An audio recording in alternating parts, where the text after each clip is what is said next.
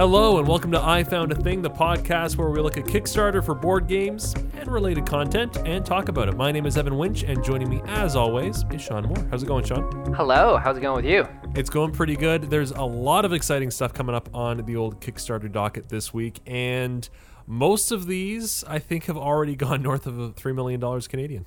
Yeah, it's crazy. It's weird. We do these things, and then a week later, I'm like, oh man, I'm glad we did a show that week because there's really nothing this week, like in the off week. And then the next week, it's like, big game, big game, big game. You're like, whoa, okay, now we have too much stuff. Pace yourself, guys. I wish I could claim that was on really good planning on our part, but I think we just kind of lucked into it. right? Uh, so one of those big games. It hasn't quite hit the three million dollar threshold yet, but it's done pretty well. I think it's about four times its goal, uh, at least in Canadian dollars. Is a little strategic deduction game called Hidden Leaders. Have you seen this one?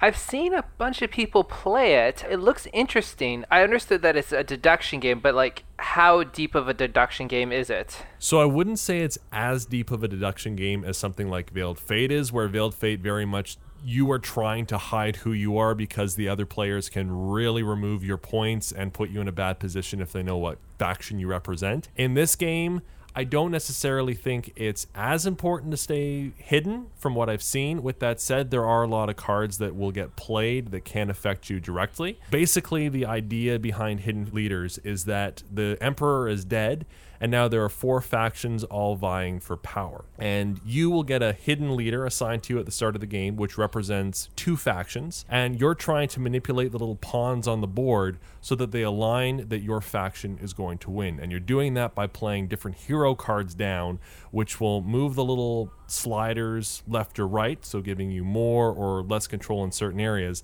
And then those cards will also have other effects. So maybe it'll be like move the red totem two to the right and then steal a card from another player. And the reason that you want to have a really good tableau of cards in front of you is because in the event of a tie, which is going to be pretty common in this game, if you and I are both playing against each other and we both have an Empire red leader and the game winds up going to Empire, then there has to be a tiebreak between us, and that goes down to how many Empire heroes we actually have in our tableau. Yeah, so I'm looking at the board, and I like the way they've done it because we're vying over uh, the strongest faction. If you go too far to the left, you're in the blue faction. You go too far to the right, and then if you're in the middle, then it depends on where the green and red markers are. And I think that's really interesting. It's kind of like trying to be 3D in a 2D space.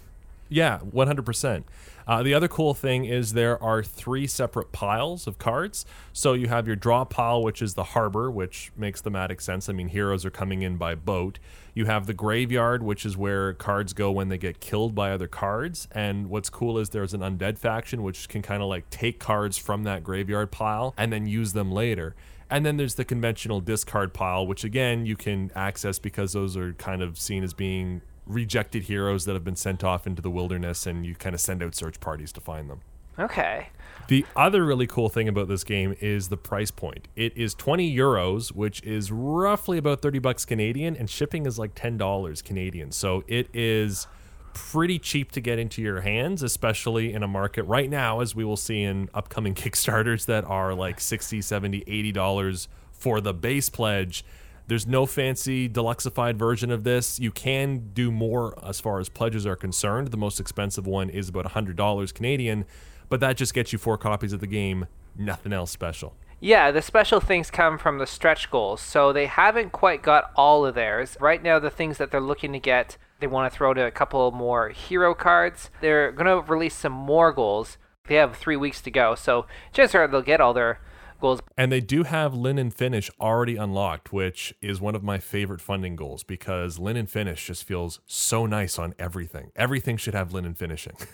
So what is the linen finish on the meeples or the the cards? Uh, it is on the rules, the card, and the box. So if you've oh. ever had a wingspan has a linen finish, but I don't think you've ever held a wingspan card physically. Mm-mm just digitally with my dirty digital hands.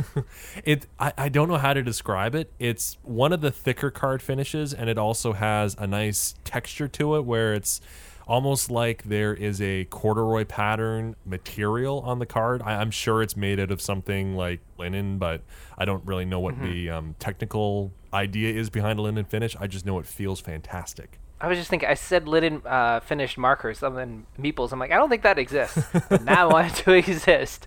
The next time someone does like an animal-based board game and they have little animal meeples, linen finish. That's what you need. linen finish. That's that's the stretch goal. Yeah, exactly. Now, this game is also on uh, Tabletopia and Tabletop Simulator as well. It is. I was actually just looking at the mod before we started recording. It's pretty decent. It's not scripted, but this game doesn't really need a lot of scripting. It's literally draw some cards, discard a card, play a card, draw back up, pass to the next person. It's not really something that needs a lot of scripting, so the work that they have put into it is nice. It looks good. And it goes up to six players. That's right, two to six. Okay, and they assume a 10 year old can play this. So, hey, that's not too bad. I'm pretty confident I could teach this in like five minutes, if that. I, I could probably Okay. do it in three. Well, we were hinting at the Juggernauts this week. I'm going to touch on one that I just fact. This is Marvel United X Men Edition. It was like Easter weekend where uh, my household finally got uh, a hold of the initial Marvel United run, which has like ridiculous amount of heroes and everything. And you've played it a little bit on Tabletop Simulator. What were your thoughts on that one? I think it's a really fun, light game. I wouldn't necessarily say it is a main course, but I've enjoyed it every time we busted it out. Like, there's not going to be a whole lot of thinking going on, but there are enough little decisions that make it fun little brain tease. Yeah, and I know every time we've done it, it's generally the like the base heroes or like some of the simplified heroes. There are different modes and versions that kick things up a notch. Like in the previous one, you had uh, the Sinister Six, so Spider-Man foes, all six of them coming at you at once, and then you have uh, the Infinity Gauntlet, which you have to defeat three different bosses, and if in that time you lose all the Infinity Stones, you lose. Thanos snaps his finger, and you're done. So it, they do get more deeper. The mainstream release was the the base game, and then there's going to be a Spider-Man expansion going to the mainstream. But the other ones uh, spiced things up, made it a little bit more not chewy, like a Meaty. meaty, yeah, like a meaty steak. I do find it's a game that really excels with the expansions because that is when you start to get into the weirder combos and more exciting heroes, but also the weirder special powers for the heroes. Yeah, so essentially, if you're not a big Marvel fan, I don't see you being interested in that, but like. It feels like everyone's a Marvel fan, and rather than doing MCU stuff, this is all X Men focused. And in the last one, one thing that I wish there was a little bit more was just like kind of niche heroes. Like you did have Howard the Duck in there, and Mockingbird, and Spider Ham. I mean, Spider Ham's in a billion dollar movie. I wouldn't call him too niche. But like you also had like instead of uh, Johnny Blaze as Ghost Rider, you had Robbie Reyes, who is like one of my favorite comic book characters, just out of the blue. And in this one, I feel like it's the reverse. Like I wanted more nicheness, and everyone else wanted more like bigger heroes. And now it's reversed. So now it's like we have our main X Men, but all the Kickstarter goals have been like super obscure characters. Like, do you remember X Men: The Last Stand, the third in the great trilogy of X Men movies? They really just capped off that trilogy. Who could forget? Oh, well, do you remember all the minor characters in there? Like Callisto. And then you'd also have someone like. Dazzler. Oh, okay, fun fact Dazzler actually is in one of the new movies. like, you have characters like Magik from New Mutants, Warpath, and Blink, and both of those characters were very minor in uh, Days of Future Past. And then you got like stuff that's never been on the big screen, such as Phantomex, which is kind of more of a obscure Deadpool character. Wolfsbane, and then some of the enemies are just all over the place. Like Arcade, he's like a ringleader, and not a criminal ringleader, like an actual circus ringleader. Like just absolutely bizarre. So I love the obscurity in all this. And essentially, if you haven't played Marvel United, you have six locations, and you have a villain, and the villain will go around attacking heroes or adding civilians into peril or thugs into locations. And if there's too many of those, then bad things happen. And the idea is to kind of just mitigate those, defeat enough thugs, rescue enough civilians, clear any threats, and eventually, if you do two out of three of them, then you can start attacking the villain. It's more of that. One of the criticisms from the first game is that it's only a four player game. This one changes things up. You can now play as the villain, which takes the game to uh, five players. Another criticism was like you would have a character such as Venom. And if you back the original Kickstarter, you got Venom the hero, Venom the villain. But then there's some characters that are kind of like in between, like Black Cat, Elektra. Like they're not really heroes, but you want them in the game, so they're just heroes for the sake of the game. Now we have anti heroes. Which I'm pretty excited about. So you get cards that let them be the villain, and then you have cards that let them be the hero. And then I mentioned earlier you can go five players. So now you can have the ability to take control of a villain. So you have four people against one villain. So if uh, certain conditions are met, bad things happen. But on the flip side, heroes get to have hero cards. So if things happen the right way, well, good things happen if you're the heroes. And they said they're going to update it so that people from uh, those who backed the last game, all those villains that you quote unquote can't play with, they're going to update the rulebook so you can convert them to being a villain that you can play with. Is that going to include extra cards or is it just rule tweaks? Rule tweaks. If someone's playing as the villain, it's not just random cards that are being drawn. It's now like I'm thinking about which cards in my hand to play that will really mess things up. So that's kind of not in favor of the heroes. So to balance it out, they get uh, the heroes get extra moves. Oh, okay, that makes sense. Yeah, so they just have to balance it so that the villains from the previous game aren't, you know, uh, giving away too many hero actions or not enough. Uh, and eventually they're going to release that. And then they've got a bunch of expansion packs for it. The one that I'm very excited for is blue versus gold. So, you know how I said you can go up to five players? Mm-hmm. You can now go up to seven players with this. Wow. So, this is a max game. You'd have three players on one side, say the gold team, and then three on the other side, so blue team, and then you have one player playing as the villain. The idea is if you're on the hero side, like yellow or blue, uh, whoever does the most damage to a villain wins.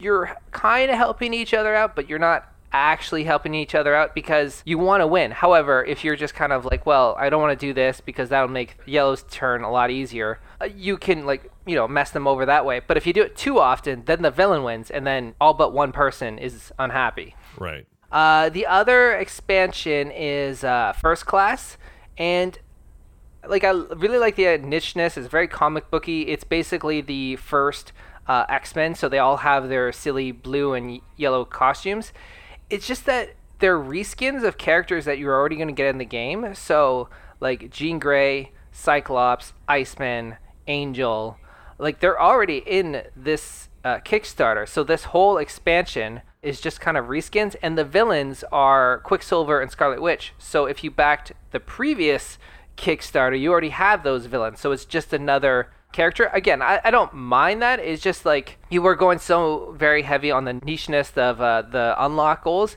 that when the expansions come out, like, hey, we're gonna do a different variant of this same character. It's like it's a little less exciting. It's kind of like skins in a video game. A little like skins in a video game. Again, it's very cool, like, and it's very like specific. It's just more that like I would have liked them to go it another way, but yeah. I mean, at the end of this Kickstarter, I'm sure they're gonna hit like four million, and I'll have have all the stretch goals, and I have all my silly characters that I want to see. The other quick nitpick is uh, if you're a previous backer, you can't just pledge for like all the new items. So all the stuff in the base game of Marvel United X Men, uh, a lot of those components are already in Marvel United. So you're just getting more tokens and stuff. Mm.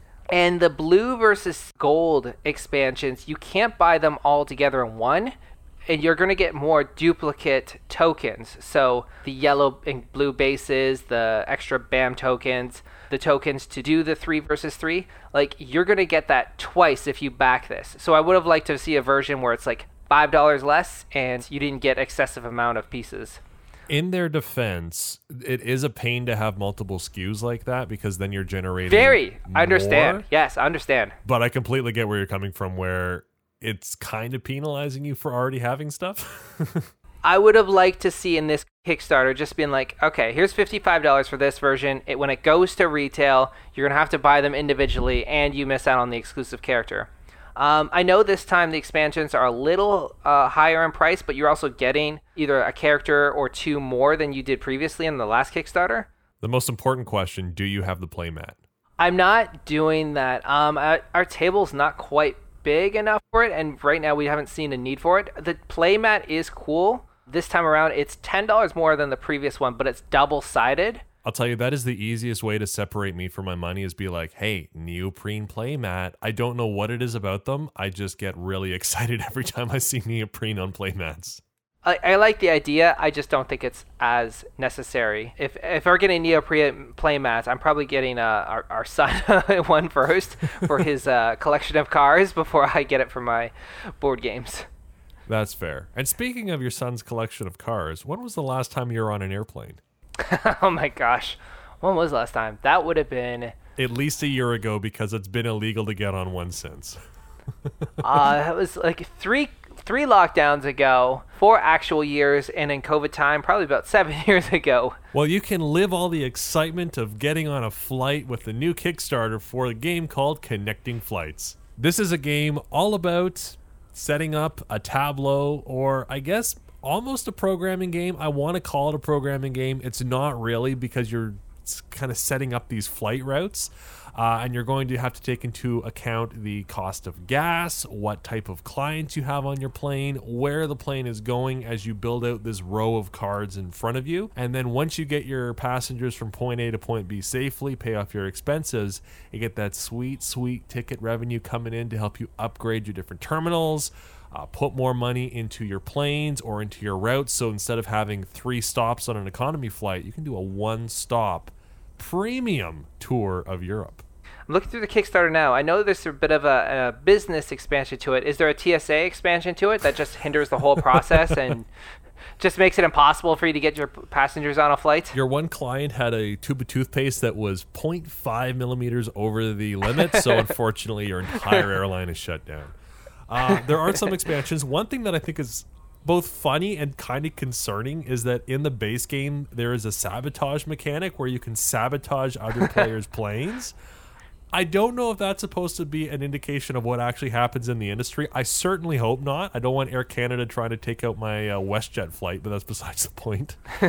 uh, so when you're stringing together those cards, basically there's four types of cards in the game. You have your airport, you have your plane, you have your passenger cards, and then you have your destination cards. So what you're going to be doing is trying to line all those up so that you are getting the maximum number of passengers on your plane that you can having that plane leave the correct airport to get your passengers to where A, they want to go, but also make sure that they are going, if it's a three star passenger card, they want to go to a three star airport. So you got to make sure that they're going from like Tokyo to Sydney, sort of thing. And then make sure that you have enough gas paid for in advance before you actually take that flight. And then you can string together different routes. So maybe you have a three stop flight and you're going to pick up passengers at some point on that stop, get you more points toward the end of the game. And I noticed there's a so you were talking about sabotaging. There's actually a co-op mode as well. There is a co-op mode. So this is a 2 to 5 player game or a 2 player game where you're playing against the AI. I would say overall, I really like the idea of the game. I'm not sure if this would be something that I would go for just because the art's a little on the wonky side. It's kind of got I, I don't know how to describe it. It feels kind of like a kid's book without feeling childish, if that makes any sense. No, it does. It's like a you know a tween book, like a ten to fourteen year old. Yeah, it's got a bit of a YA feel to it, and there's nothing wrong with that. Like to each their own. Uh, I like the idea of having a train game though, where there aren't actually trains; it's airplanes. it, it's not like a ticket to ride where you're laying track. There's literally no track. The routes are all predestined. You're just trying to do the most with the routes that you can, and I think that's a really cool idea for a board game. I'd like to see how this publisher kind of builds on the idea and how other people run with this idea down the road for other like spacefaring games and that sort of thing. Yeah, it's uh, it seems pretty neat. You're right. The art style is a little off. One thing that interests me, so so this is on Kickstarter, and since it's all about planes and going from locations to locations, there's currently goals right now. So they want to put this out in as many languages as possible. However, they need to see an audience for it. If 50 backers are from specific locations, then they'll do uh, a rule book in that language. So right now, France is pretty close to getting 50 backers, so they'll get a rule book. So is Portugal. So it, it's just mm-hmm. interesting. Like I've never seen uh, anyone do region-specific unlock goals before. The other thing that they're doing, which I thought was really cool, and I kind of wish more games would do, is they have a very expensive stretch goal. So you see this a lot on stuff like movies where it's, hey, get yourself a cameo in our film, or CDs where it's like, hey, you can be featured on a vocal track. You could actually be in the game before it's sold out. So for the low cost of $435 Canadian, you get the game, all the stretch goals, and you send a picture into the development team. They do some sort of wonky process to it, I assume in Photoshop, to make your photo match the art style of the game, and all of a sudden you're a character that wants to go from point A to point B. And another selling feature, which I always like to see, is you can play this game on TTS, which is a nice way to try to before you buy. Or back, I guess, in this case. Yeah, both co-op and versus each other. So, speaking of co-op games and big games, the game that is taking over Kickstarter right now is Monster Hunter World, the board game. I find it really funny that Rise just came out and we're talking about a board game for World. Yeah, right? It's crazy. It's already made three and a half million dollars Canadian. Like Marvel United just hit the three million mark. But these guys have done this in less than it feels like two days. So there's definitely an audience for it. Um, it doesn't hurt that uh, the all-in goal, which let's see how many people have been on this. Yeah, eight thousand people have been on the all-in goal, which is three hundred and sixty-eight dollars Canadian for it. so It's a chunky game. it's a chunky game, uh, and I won't go too much into detail about this, but essentially, there's a Venn diagram out there of people who like Monster Hunter World, people who like board games, and if you mix them two together, you're probably gonna like this. And when I look at video games turned either movies or toys or board games, I always think to myself, what would be more fun to actually just play the video game or to do a different variant of it? So Monster Hunter World, the video game, is already a cooperative game, and then this is offering a cooperative experience as a board game variant. And I think, well, like, what would be more fun for me? And I'm like, I'd probably more settle with the video game, just because you got a lot of mechanics going on, and I'd rather have the machine deal with it. And then you have some of the things that get hamstrung, like, for example, in Monster Hunter World, you can spend 20 minutes battling a monster with your friends, and all you need is that skull bone. You just need that skull bone, and he's defeated, and you all rejoice. And then you go to the monster, and you know what? Leg bones, and you're like, okay. And then you repeat that a couple more times, and it's like it's very much a staple with Monster Hunter, and maybe some of the new games, you know, they negate some of that, but it's like it's something that Monster Hunter does, and so does the board game too. So it's stuff like you're limited to what the IP does normally, and that I don't like seeing things get hampered, and especially like in this, we're like, okay, you can spend like half an hour on one monster, roll, and not get the thing you need, and it's like, well, that's you know, that's a bit of a bummer. On the flip side, people who do play the video game, they said, well, like, well, Monster Hunter World, you know, you got terrains, you got rocks falling in the sky, and you know, this game doesn't seem to have it. So it's like it's it's really hard to cater to both people. And Yeah. when I see something like Wolfenstein came out with a, a board game last year, so did uh, Darkest Dungeons, and like I'm a little bit okay with that because you're taking single player experiences and either making it a cooperative experience or you're going against each other, and that's a little different. But when you're taking a cooperative game, putting it into a board game, like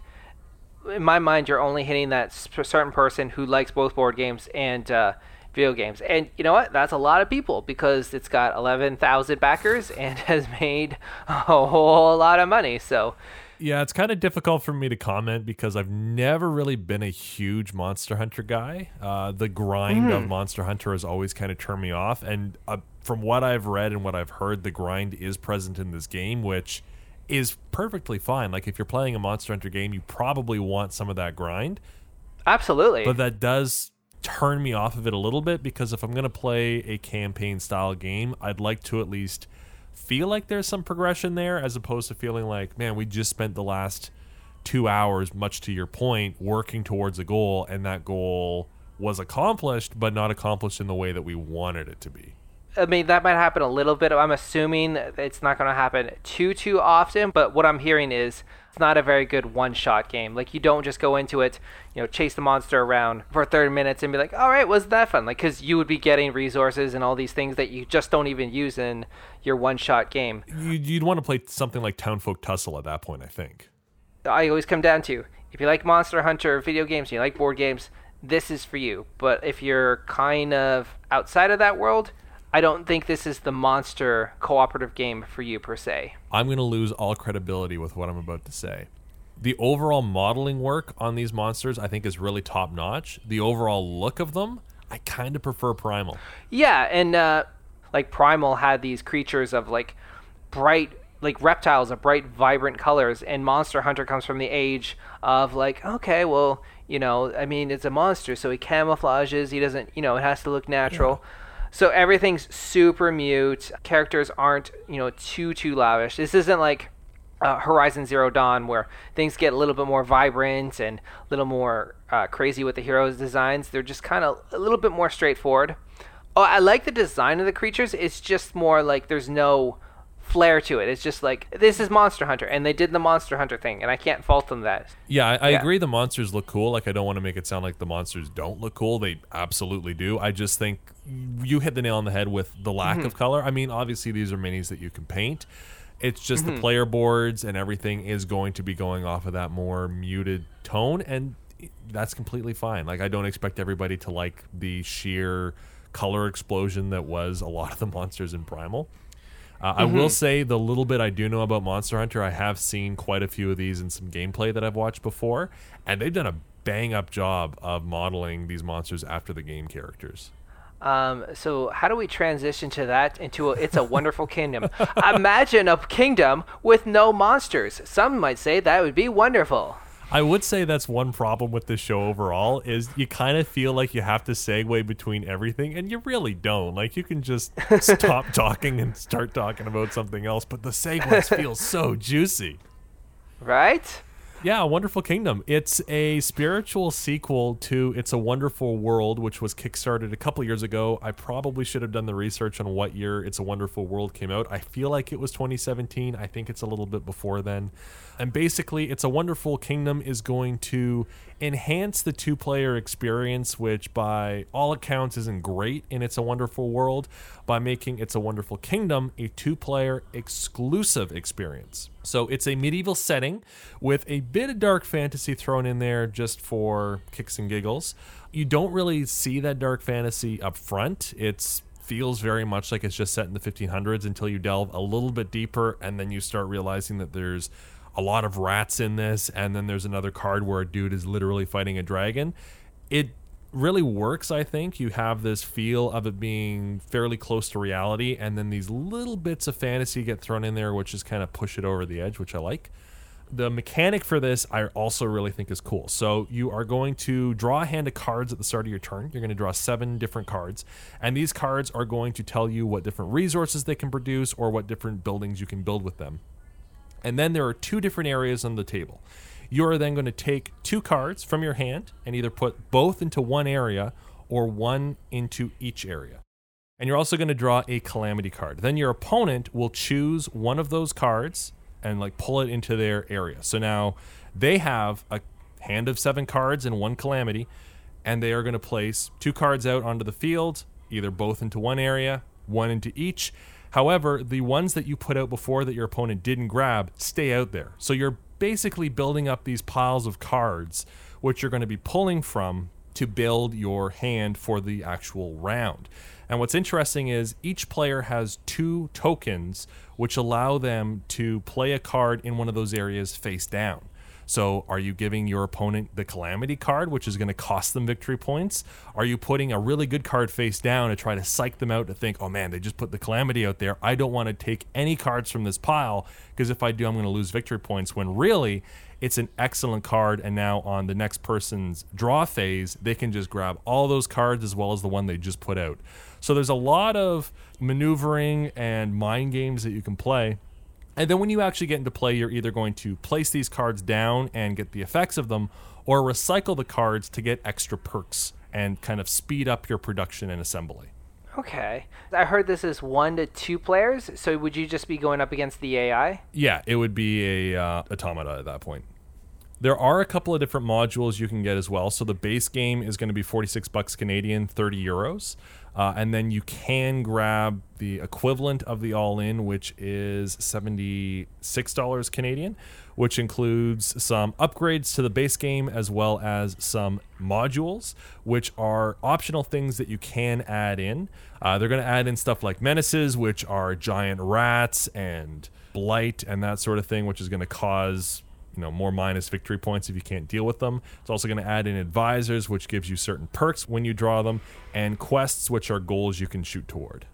No, this looks really cool. If I didn't have a bunch of one to two player games already on the go, this might be something I dive into. But the artwork is, and uh, I have this issue with a lot of colonial games. It's like, like we just talked about Monster Hunter. It's a little too mute, but this is very vibrant.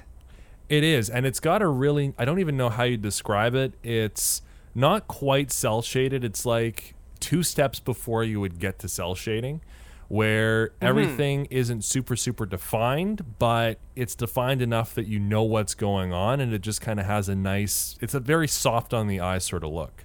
I also really like the box art for the deluxe version, the uh, It's a Wonderful Kingdom Legends.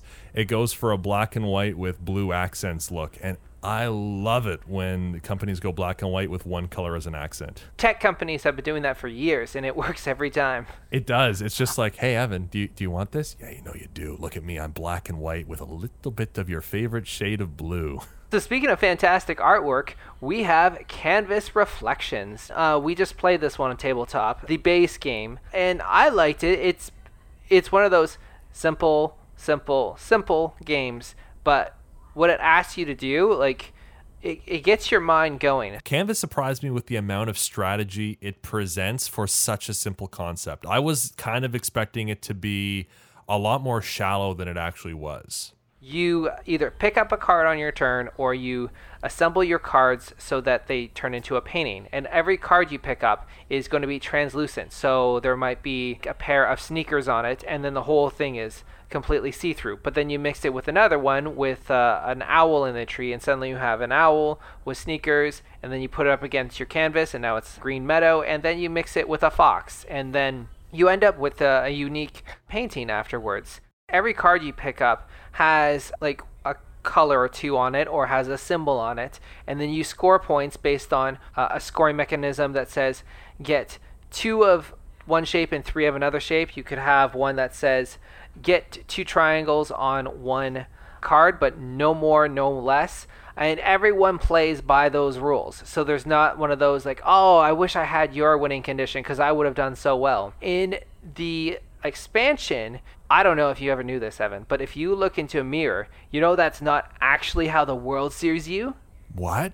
I'm not ugly? I didn't say that. But uh, so this is all about reflections. So when you look at a reflection, it's always inversed. And in this, some of the, the re- cards are going to be reversible. So if you were thinking only if I could have those symbols on this side, would I get the perfect art piece? Well, now you can. And it works really, really well. But it's also probably going to hurt your head a little bit to do it too. Because not only are you trying to figure out which three cards have to be in what order, you also decide if you have to flip a couple to do it too. When you were describing the mechanics of reflections, after we played the base game, I was like, okay, I still have a bit of a headache from the base game. Please do not give me reversible cards yet. you know, it looks like a lot of fun. Uh, if you want to try it, you can even do the base game on tabletop or the uh, expansion as well. But it's a, a, super light game. The biggest gripe I've heard is the canvas actually is a sleeve, and so since you're constantly taking cards in and out, in and out all the time, and especially with uh, cards that have a bit of a plastic film, sometimes it can really degrade sleeves like that.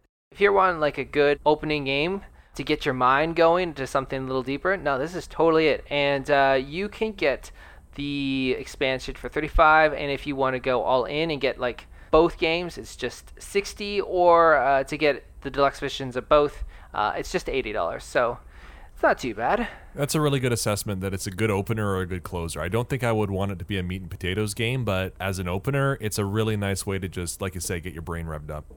And I will also say they have done a phenomenal job of designing a box for an expansion that looks beautiful next to the original base game. Oh yeah, and the the whole idea is that if you put the two boxes together, it complements each other, like it's the same art. And you can hang them both on your wall, literally. Oh yeah, man. I I like to tell myself I'm not a sucker for gimmicks, but that's a pretty good gimmick. it also solves the problem of well, I'm running out of room on my shelf. exactly. Put it on the wall. This is my board game room. Everything you see here is a board game. What about that art on the wall? it's a board game. And how great would it be to have a gamer, but more specifically a non-gamer over for a game night and be like, "Do you want to play a game about art?" And they say yes, and then you literally just pull a painting off your wall and say, "Here it is."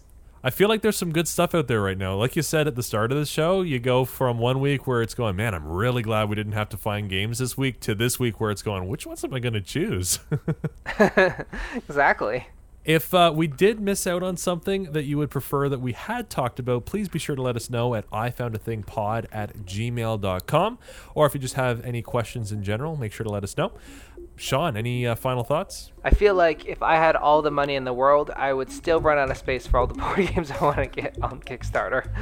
I saw a thing on uh, the board gaming subreddit this week, which was I have a limit of 100 games, and he had all of them on one shelf. Anyway, until next time, this is I Found a Thing. My name is Evan, I'm Sean. and happy gaming, everyone.